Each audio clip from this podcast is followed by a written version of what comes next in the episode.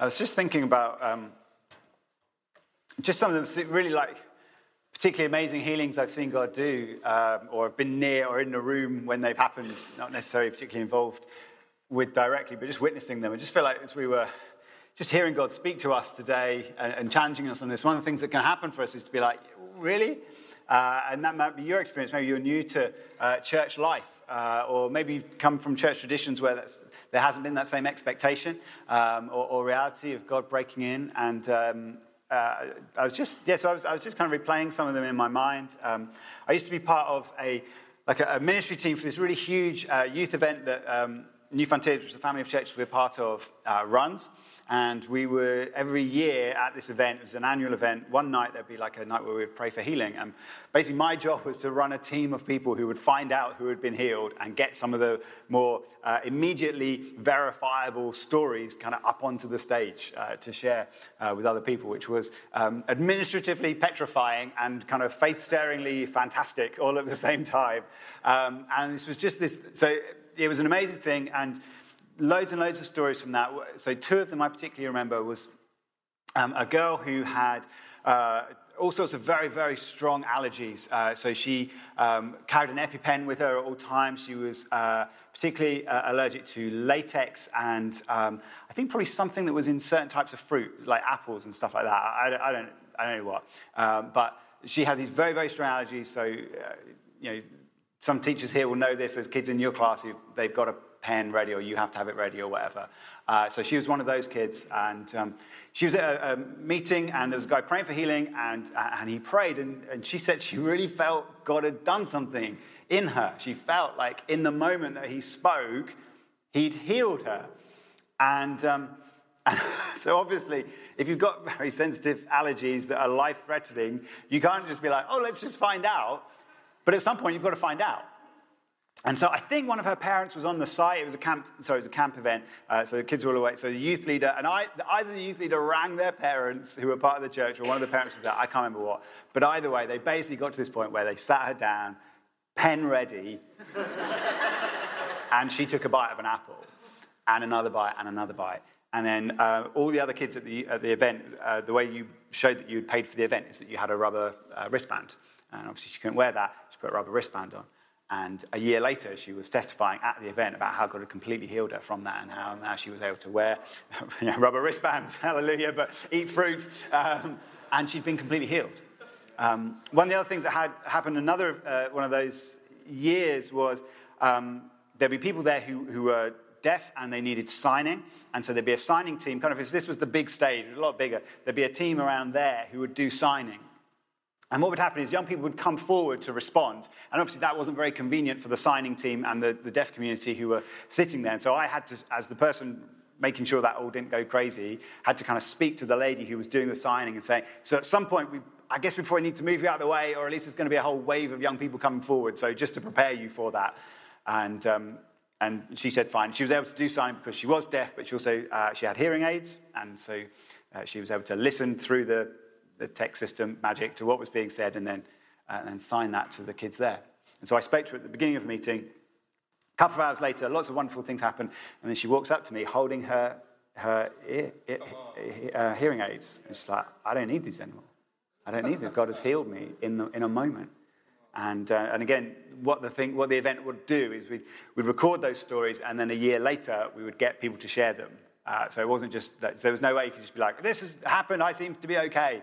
Uh, it was like, this has been verified. We've gone to the doctors with this. We've, you know, people have had to like write on reports spontaneously healed, which there isn't really a drop down option on that and most like menus, but this is what God has done. And just one other story there was a lady in my previous church. Uh, she had, again, apologies for not remembering all the details, but uh, she, she had some, some things in her internal organs that meant she was going to have to have a full uh, hysterectomy.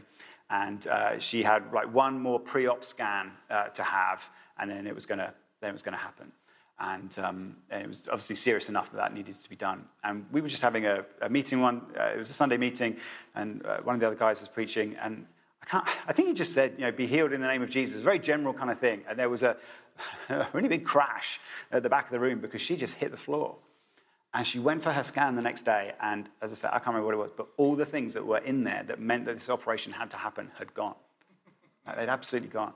And she was totally fine. She never had to have that operation. That was you know, years and years and years and years ago. So I just wanted to tell you those stories because God is a God who heals. He actually is a God who heals. And we live with all the stuff and it, living with COVID. It's interesting when Callum was bringing that fresh challenge. Yeah, we're using this phrase at the moment, living with COVID.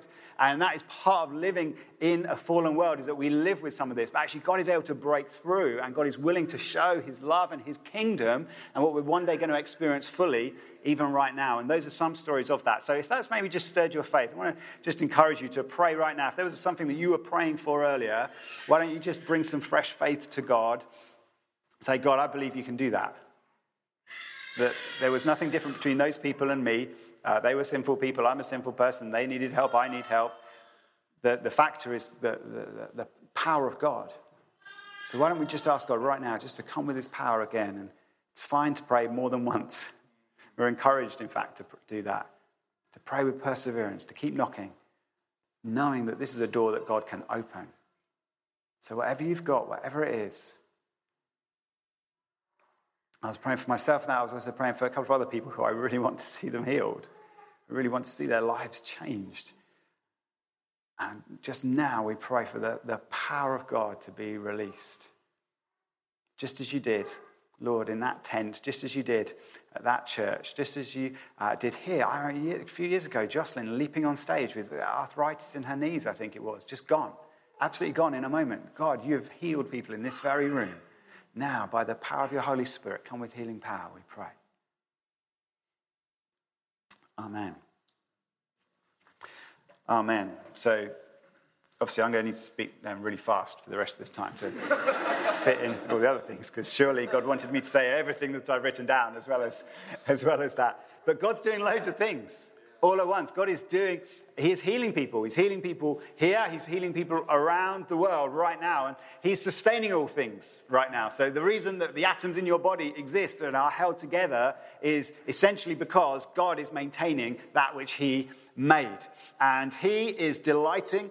Uh, Father, Son, and Holy Spirit, they are delighting in one another. Uh, they love each other. Uh, they rejoice in their uh, community and unity as Trinity. That is happening right now. And God is building his church and God is bringing all things towards their conclusion that will be in Christ when Jesus returns. He is doing these things. He's not passive, uh, he's not just kind of sitting or waiting or anything like that. He's doing these things. And one of the other things that God is doing is he's assuring his children of his love for them. And just as he loves to sustain all things, just as he loves uh, to delight in the relationship between Father, Son, and Holy Spirit, just as he loves to build his church, just as he loves to bring all things to a head in Christ, so he loves to assure you, if you're a Christian, of his love for you. He wants to do this. He loves to do this. And we're going to see how committed he is uh, to doing this by reading just a short passage from Romans chapter 8 and then we're going to look at the things that uh, we're told in here that God does to assure us of his love.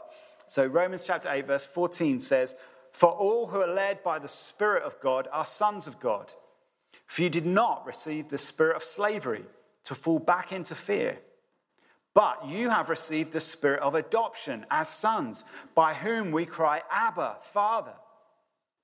The Spirit Himself bears witness with our spirit that we are children of God. And if children, then heirs, heirs of God, and fellow heirs with Christ, provided we suffer with him in order that we may also be glorified with him.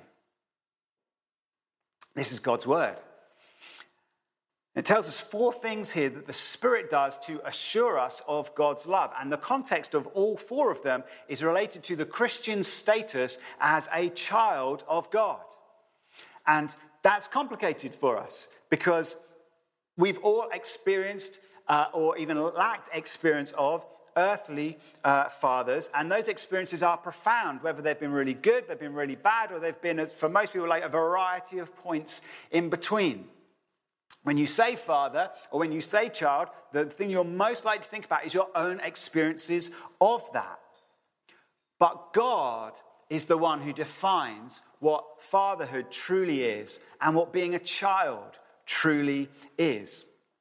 And I think today is going to be one of those days which he helps some of you come to a greater understanding of what that means and have a greater uh, sense of certainty and sense of delight and confidence in what it means for him to be your father and for you to be his child. And Paul says four things in this passage, I'm going to put them in kind of slightly the order in which we experience them. So he talks about what's happened in our past. If we're a believer, he says, You did not receive the spirit of slavery to fall back into fear, but you have received the spirit of adoption as sons. Things that, that's something that has happened to you and now continues to happen. He talks about things that are happening to you right now. He says, We cry, Abba, Father and the Spirit Himself bears witness with our spirit that we are children of God. He also says that right now we are being led by the Spirit of God. And then he says about something that's kind of happening now but is still to come. He says, We are heirs of God and fellow heirs with Christ, provided we suffer with Him, that we may, in order that we may also be glorified with Him in the future. So, these are some of the ways in which the Spirit can assure us of God's love for God's children. Why don't we pray that He would do that today? Lord, just as we believe that you are able and willing to heal, so we believe, because your word tells us that you're willing and able to give us greater assurance of what a wonderful Father you are, and what a privilege and joy and loving relationship uh, being your child is. And Lord, this is complicated for all of us in one way or another, but you, Holy Spirit, know each one of us. And you are able to bear witness with each spirit in this room, the spirit of every person in this room. You're able to be at work in them, that they might know more of what a wonderful, loving Father the Father is. And you want to bring glory to him. I know that. And Jesus, you have revealed him to us. We know that. So we pray now that you would be at work doing this. Amen. Amen. So, four things. The first of this happened in the past adoption.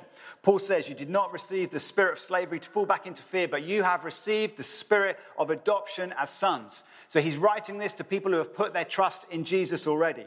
If you don't know God, if you're visiting us uh, here today, or even you've been coming around for, along for ages because someone else brings you, um, you may have an unhealthy fear or distrust of God.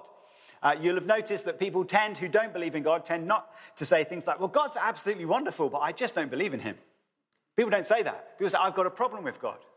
Uh, if God's so lovely, if God's so this, God, then why has this happened? There is a fear and a distrust of him because they don't know who he is. As you come to know who he is, that changes. And Jesus has made God known. And what has he shown us? He has shown us that God is the creator, that God is the judge of all the world, and that he is the redeemer and the father of all those who believe in him. He is immeasurably greater than us, and he has got claims on us because he made us and we belong to him. And we are in trouble because of that, because we have sinned against him. We've gone our own way and we've, we've not cared for him. We've not loved him. We've mocked him. We've ignored him. And we haven't done good to the people around him, whom he loves and whom he wants us to bless. We've lived for ourselves instead of others. And we have racked up a debt we cannot pay. And we have incurred a guilt, the punishment for which we cannot bear. And because of his love, there's no but at that point, it's and because of his love, God sent his son to take that punishment and to pay that debt on the cross. Whatever it is, however high it is, however filthy it is, however imagine, unimaginably complicated it is, Jesus dealt with it. And so we can be free from our sin. We can be righteous in God's eyes. We can be victorious in how we live. And that would be more than enough but it is not the limit of God's love and God's desire for you. Because he clears our debt and he clears our guilt, and he does far more than that. He embraces us and he brings us into his family. John 1:12 says to all who did receive him, who believed in his name, he gave the right to become children of God. All receive the right to become children of God. In the culture that Paul was writing to, uh, when he refers to adoption, this was a legal event which would happen when a person, usually an adult actually, was basically became part of a family or was, uh, uh or was shown to be, or was announced to be a member of that family who wasn't a birth child, and they were given all the rights of belonging to that family. They were given the family name, and they were also going to inherit the estate that belonged to that family. And it's because this was always a man in that culture that Paul says adoption as sons. That's why he uses that. And I know that's awkward if you're not going to be a son. You're like, why is that? Well, that's what Paul's doing, saying this is an inheritance moment. But then he talks about being children of God, and this is what God does for all those who saves, male and female. He brings them into his family.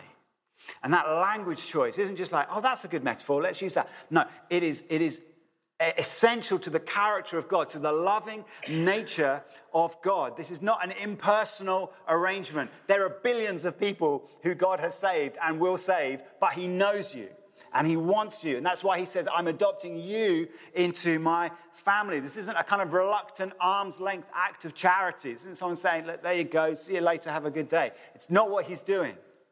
It's adoption. And adoption brings us into the family and it makes us part of the family. And this is God, therefore, bringing us into a full experience of who He is.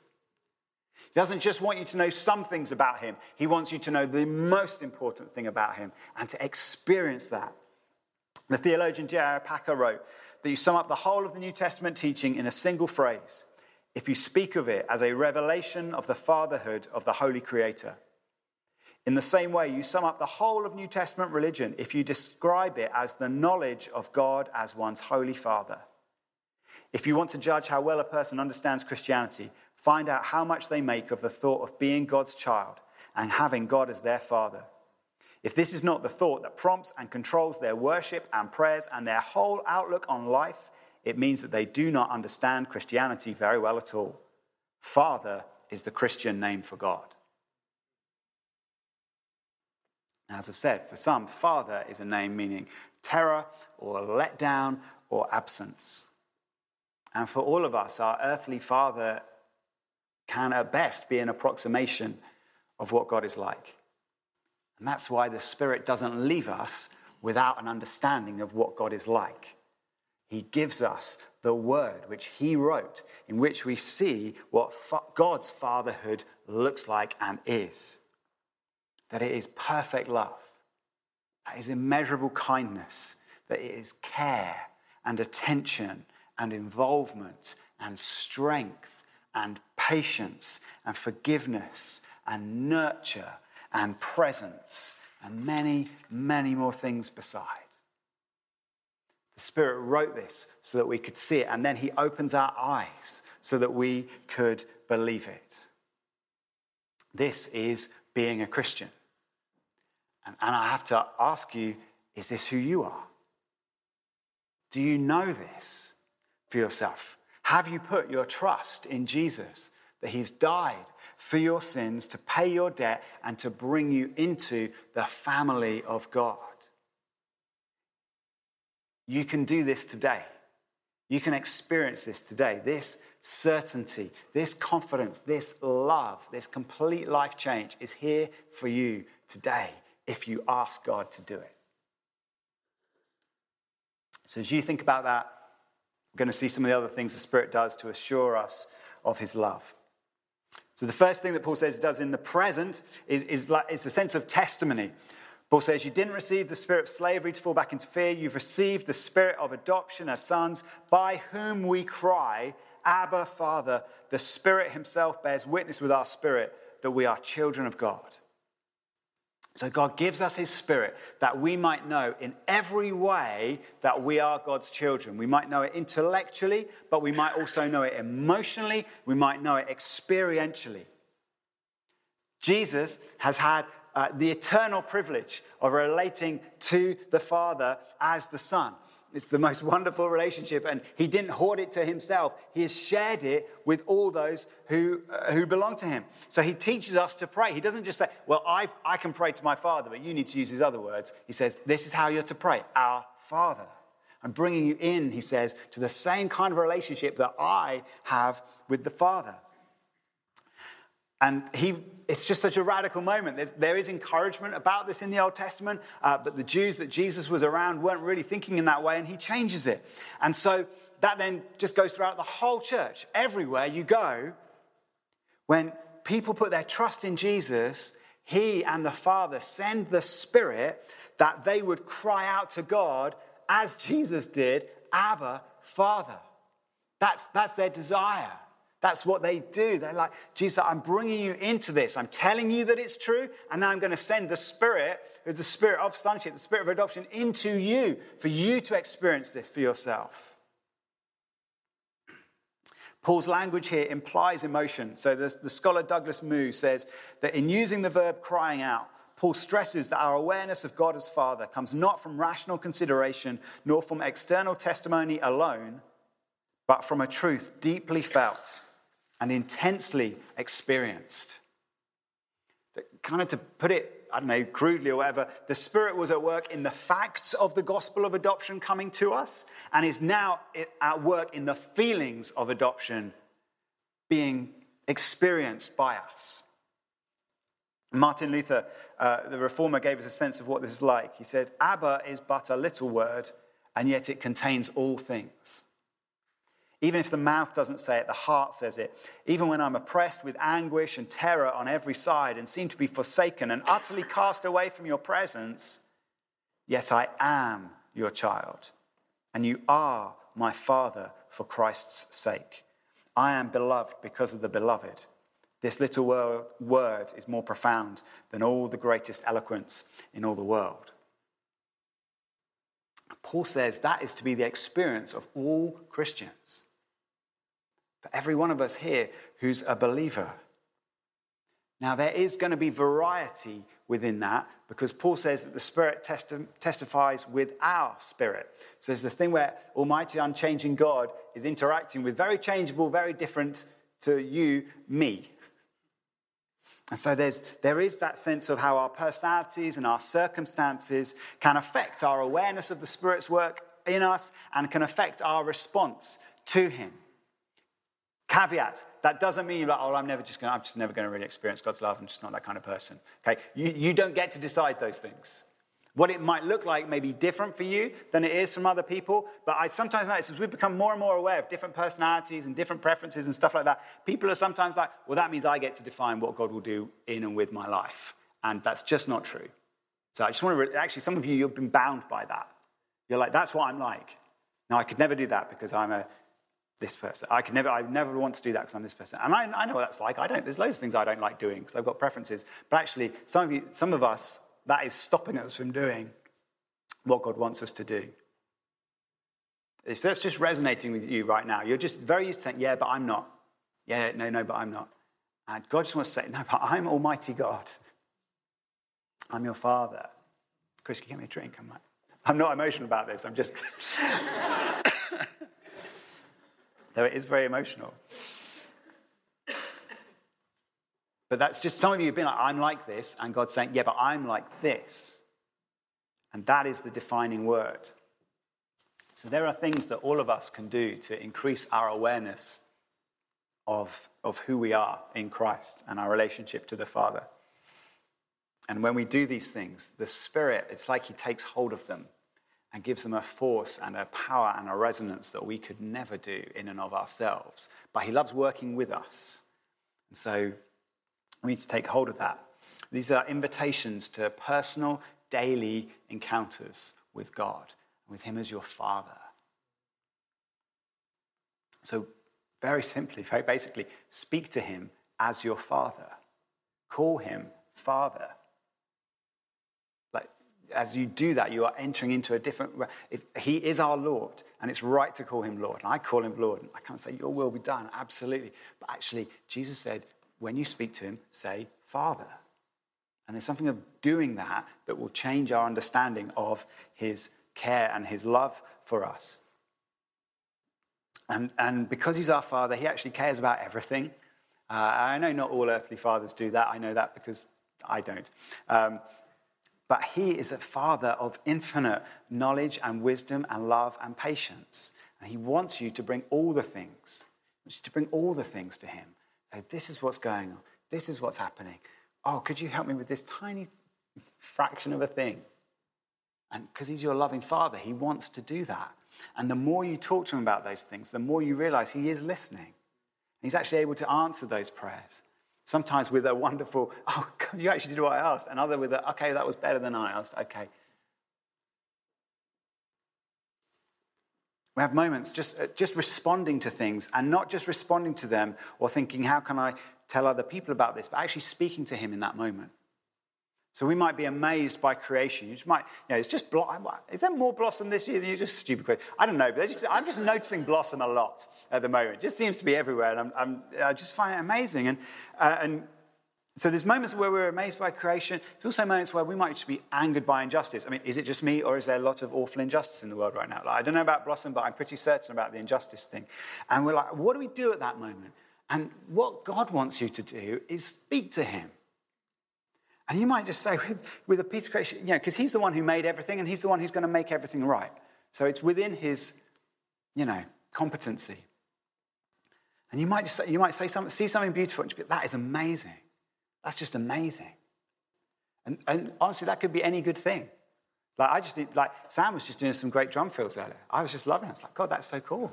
Like, you know, and whatever it is, it's just like you, are able to, you, I'm talking to my father. I'm like, that's so cool. That's wonderful. That's amazing. And there's other things where you're like, please, would you do something? And in both of those things, we are relating to him as father because we're talking in that way. We read his word. If you read it like, what have I got to do today? Or if you even read it like, how is the best way to live my life today? It, it is those things. The Bible is those things. But what the Bible really is, is a revelation of who God is who your Father is, what He has done, what He is doing, what He will do. And when you, when you ask Him to open your eyes to see it like that, and when you come to it like that, it changes your understanding of Him. I think one of the things it did, it sounds really stupid, but this, the thing that happened a lot with, with me, with uh, my dad in certain things, he was just really brilliant at some things. And I know it sounds really, it made me really proud. And our Heavenly Father is amazing. like, He's amazing. And, and and there's a point of like reverent loving of him, just being like, God, you're incredible, you're incredible. There's also a thing of like, wow, he's my dad. And that's a very strange thing, but that's part of our, that, that, that is, there's a worship in that when we do that rightly. So I just want to encourage you to, to do this, to step into it. We, we are living at a time where basically anyone at any moment, whenever they can, has their screen on and ideally headphones into. And it's like they can't bear the prospect of being alone with their thoughts. And this isn't a uniquely modern phenomenon at all, but we live at a time that's particularly brilliant at finding ways to kind of fill that void. And, and you know, it's not like I'm always tuned into God. Like, it's not, I just want to watch some TV or whatever. But for Christians, those moments of pause, of, of nothingness, even, those, they are opportunities to have conversations with our Father. And the Spirit has been given to us that we can. And we don't have to go to a place to do it. You don't have to get into a pose to do it because the Spirit is testifying with our spirit. He is within us, He's been given to us in this profound way. In Philippians 4, uh, Paul encourages aspiration, which is thinking about good and true things. He says, whatever's true, whatever's honorable, whatever's just, whatever's pure, whatever's lovely, whatever's commendable, if there's any excellence, if there's anything worthy of praise, think about these things. And then he concludes, what you've learned and received and heard and seen in me, practice these things, and the God of peace will be with you. It's just a really interesting connection, isn't it? Paul's like, think about those things, dwell on them. And as you're doing so, you are actually going to be having encounters with God as you speak to him. He can, of course, do this through listening to wonderful music, to learning new things, even to speaking to other people. And it's sometimes actually that when we're surrounded by like noise and chaos and people and deadlines, we're like, I, I, need, I need the Spirit to speak to me right now. And He is gracious and He can do that. But if we never stop the soundtrack, if we never stop the busyness, if we just kind of replace like work busy with another busy and think that it's we're much less likely, to, I think, to experience these moments of His love. The Spirit wants this to be our ordinary daily life. But there are times when he blesses us particularly with an increased awareness of God's love.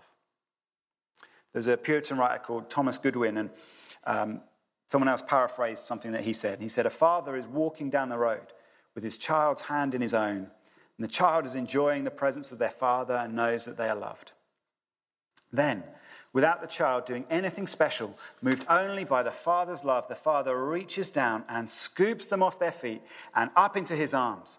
And he hugs the child tightly and showers them with kisses and tells them that he loves them more than life itself and sets them down again. The child already knew his father loved them. There was no doubt. But oh, the added measure of assurance, the joy of knowing that love is not based on anything you have done, but simply flows out of the heart of the Father. That, it would, that is what it means to have God near. And I don't know about you, but I'm just praying, Spirit, you'd give me more of those experiences. And Lord, for my brothers and sisters here too, that we would, you know, we recognize, like Him, these are moments of incredible, I don't know what, but we ask for them. We long for them. It's good to ask for them. I, I think it's not necessarily great to chase after them in terms of just like, am I, do I feel love today? Do I feel love today? Feel, I'm not sure that's a, I don't think that's a healthy way to kind of live any relationship, certainly not the most mysterious and complex one you will ever experience, which is our relationship with God. But rather, as we and the Spirit focus our attention on who God is, and as we listen for Him, we will see more of Him and we will, we will, we will be assured because of who He is. Does God love me? Well, who is He? He's a faithful God. He's the God who does not change. He's the God who sent his son to die for you. He is the God who has brought you into his family. Does God love you? Yes. Don't wait to feel that. It's true. But as you celebrate that truth, you are more likely, I think, to feel it. Thirdly, and rapidly, the other thing that he does is is he leads us. Paul says in verse 14, all who are led by the Spirit of God are sons of God. And when we hear that word led, we tend to think that means guidance, which obviously the Spirit can do. But that isn't, I don't think, what Paul has in mind in this verse. Because the verse before it, he says, if you live according to the flesh, which means going your own way, you'll die. But if by the Spirit you put to death the deeds of the body, you'll live. So that's the context for saying being led by the Spirit. Putting to death the deeds of the body, putting to death living your own way. In a similar passage in Galatians, he uses the same phrase, led by the Spirit, to mean exactly this to be living God's way. And so, being led by the Spirit is a into holy living, into living in, in a way that pleases God, is a sign and assurance of our being God's children and of our being God's sons, because He uses these things to make us more like His Son. It's one of the great assurances to know that we are his children, is that we are like his beloved child. And the Spirit will lead us into that, putting away things that are not like Jesus and taking hold of things that are. Jesus has shared his victory over sin. Whether you have been struggling with something for years and years and years, whether you've just like moved into a new season of life and there's a whole fresh load of temptations that you're struggling to deal with, by the Spirit, you can put those things to death. They no longer need to be part of who you are because the Spirit of Almighty God is at work in you. Now, in the same way that when we were talking about spiritual gifts, we said God won't give you all the spiritual gifts. He'll give people around you spiritual gifts that you'll be blessed. In the same way, the Spirit will make you more like Jesus, not just through the things you do with Him, but the things that other people around you do with you. And so when we confess our sins uh, to one another, this is the Spirit at work in us. When we, when we are reminded by other people of His love for us and of his truth and how we're meant to live. That's the Spirit at work. When we ask for and receive prayer, when people come to us and say, How are you? asking that kind of in that serious way, we are, we are inviting the Spirit to get to work in our lives. And then he gives us the power that we need to make decisive actions, to make those choices that we might not have thought were possible and by ourselves aren't possible. But with the Spirit of Christ in us, we are able to say no to these things, yes to these things. We're not doing this because we're fearful of punishment. We're not doing this because we might get, you know, we might get, you know, this isn't a, uh, like a reality, you know, popularity contest where it's like, sorry, you don't make the mark, you're out. This isn't a job that you might get fired when your appraisal isn't up. This isn't a degree that you can fail. This is the family of God that He has brought you into forever and always. And the more you know that, and the more you know His love, the more He will change you.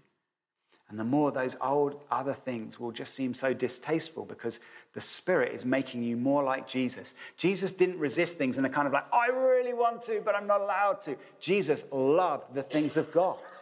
He hated those things. And that is a change that God works in us. Now, that is a complicated change because he'll do different things that at different times. But that's one of the signs that the Spirit is at work in you, is that you, you grow to hate things that perhaps in the past you really loved. You're like, how did I ever watch that? How did I ever do that, say that? Well, the reason you, that now seems strange to you is not because you're older and wiser, it's because the Spirit of God has been transforming you into the image of the Son of God. Now, of course, of course, we are made deeply aware of the Father's love when we come to Him in repentance again and find, yes, He still loves us. He's not going to cast us out. That His mercies are new every morning. Of course we do. But if we if but when we sin, we are saying no to God. And if you do that more and more and more, you will find it harder and harder and harder to feel like you're close to him. And, and he doesn't want that for you. He wants you to feel close. And you are, you are making yourself out of sync with him, out of tune. And, and, and but so that's why you need to be led by the Spirit. Final thing, we're nearly there. Paul says, if we're children, then heirs, heirs of God and fellow heirs with Christ, provided we suffer with him, in order that we may also be glorified with him. Most of us instinctively doubt God's love when things go wrong. We want assurance, and we're looking for that in God doing what we would like, please, or doing what surely is the nice, the best, the right thing to do. And there is some support for that in God's word. It's, it's mostly in the Old Testament where God's the, fa- the evidence of God's favor was often physical. It was land, it was wealth, it was children. Uh, although, interestingly, if you were reading Psalm 49 in our reading plan this morning, there was a lot of ambivalence about all of those things in that. And the New Testament says that any good thing we receive is from God. So if you receive a blessing of some sort, uh, that is from God. That's great. But Jesus really does change our view on what these things are. He says they aren't the goal, they are signposts to the true, eternal, unlosable blessings of the kingdom of God that is still to come. And Jesus is the ultimate evidence of this. He's the most blessed person who ever lived. How did that go for him? Well, didn't get married, didn't have a home, he had literally no possessions. Then the last thing he owned was taken from him before he was crucified. And he was crucified and abandoned. And he too, we are told, was led by the Spirit. And the Spirit, where did the Spirit lead him? Well, he led him into the wilderness to be tempted. And he cried, Abba, Father. And the one place where actually he always refers to God as his Father, there's only one place that actually has him saying, Abba, Father. It's in Gethsemane. It's when he is facing the cross and in desperation, he's praying to God. So, all the blessings of sonship, all the blessings that we've talked about, how did they work for Jesus? Well, through the cross.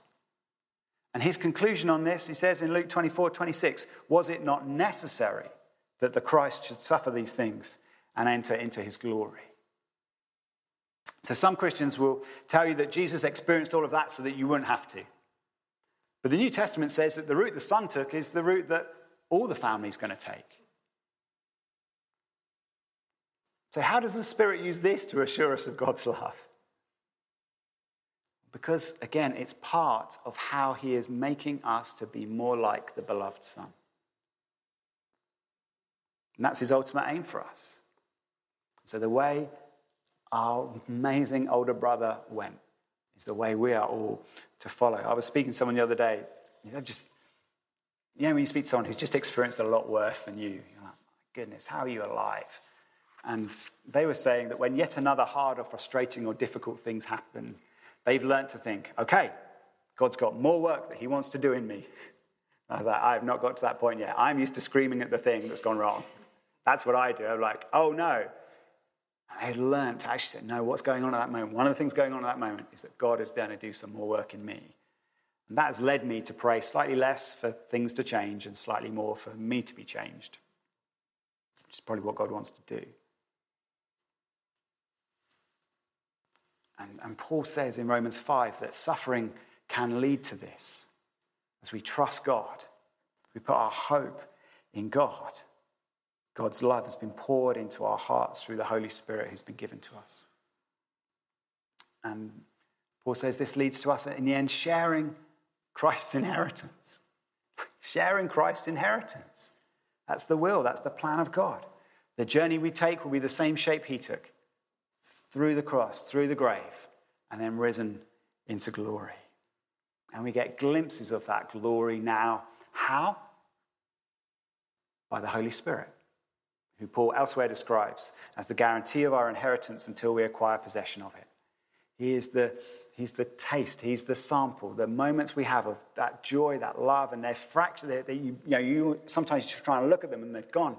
Sometimes you experience them in a sustained way for a while and it's wonderful, but those are glimpses, moments of what is to come when we will one day enjoy forever the limitless, life giving love of God the Father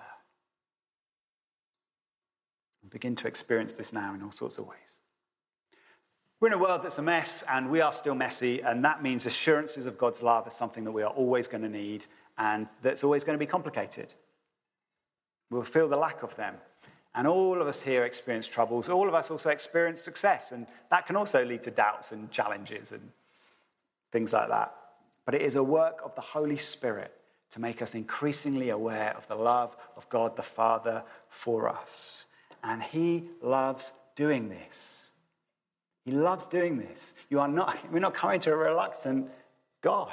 I really want you to know how much I love you because that gives me more glory. So why don't you stand if you're able to stand? He's done it through the good news of salvation and adoption. He's telling you the Father loves you.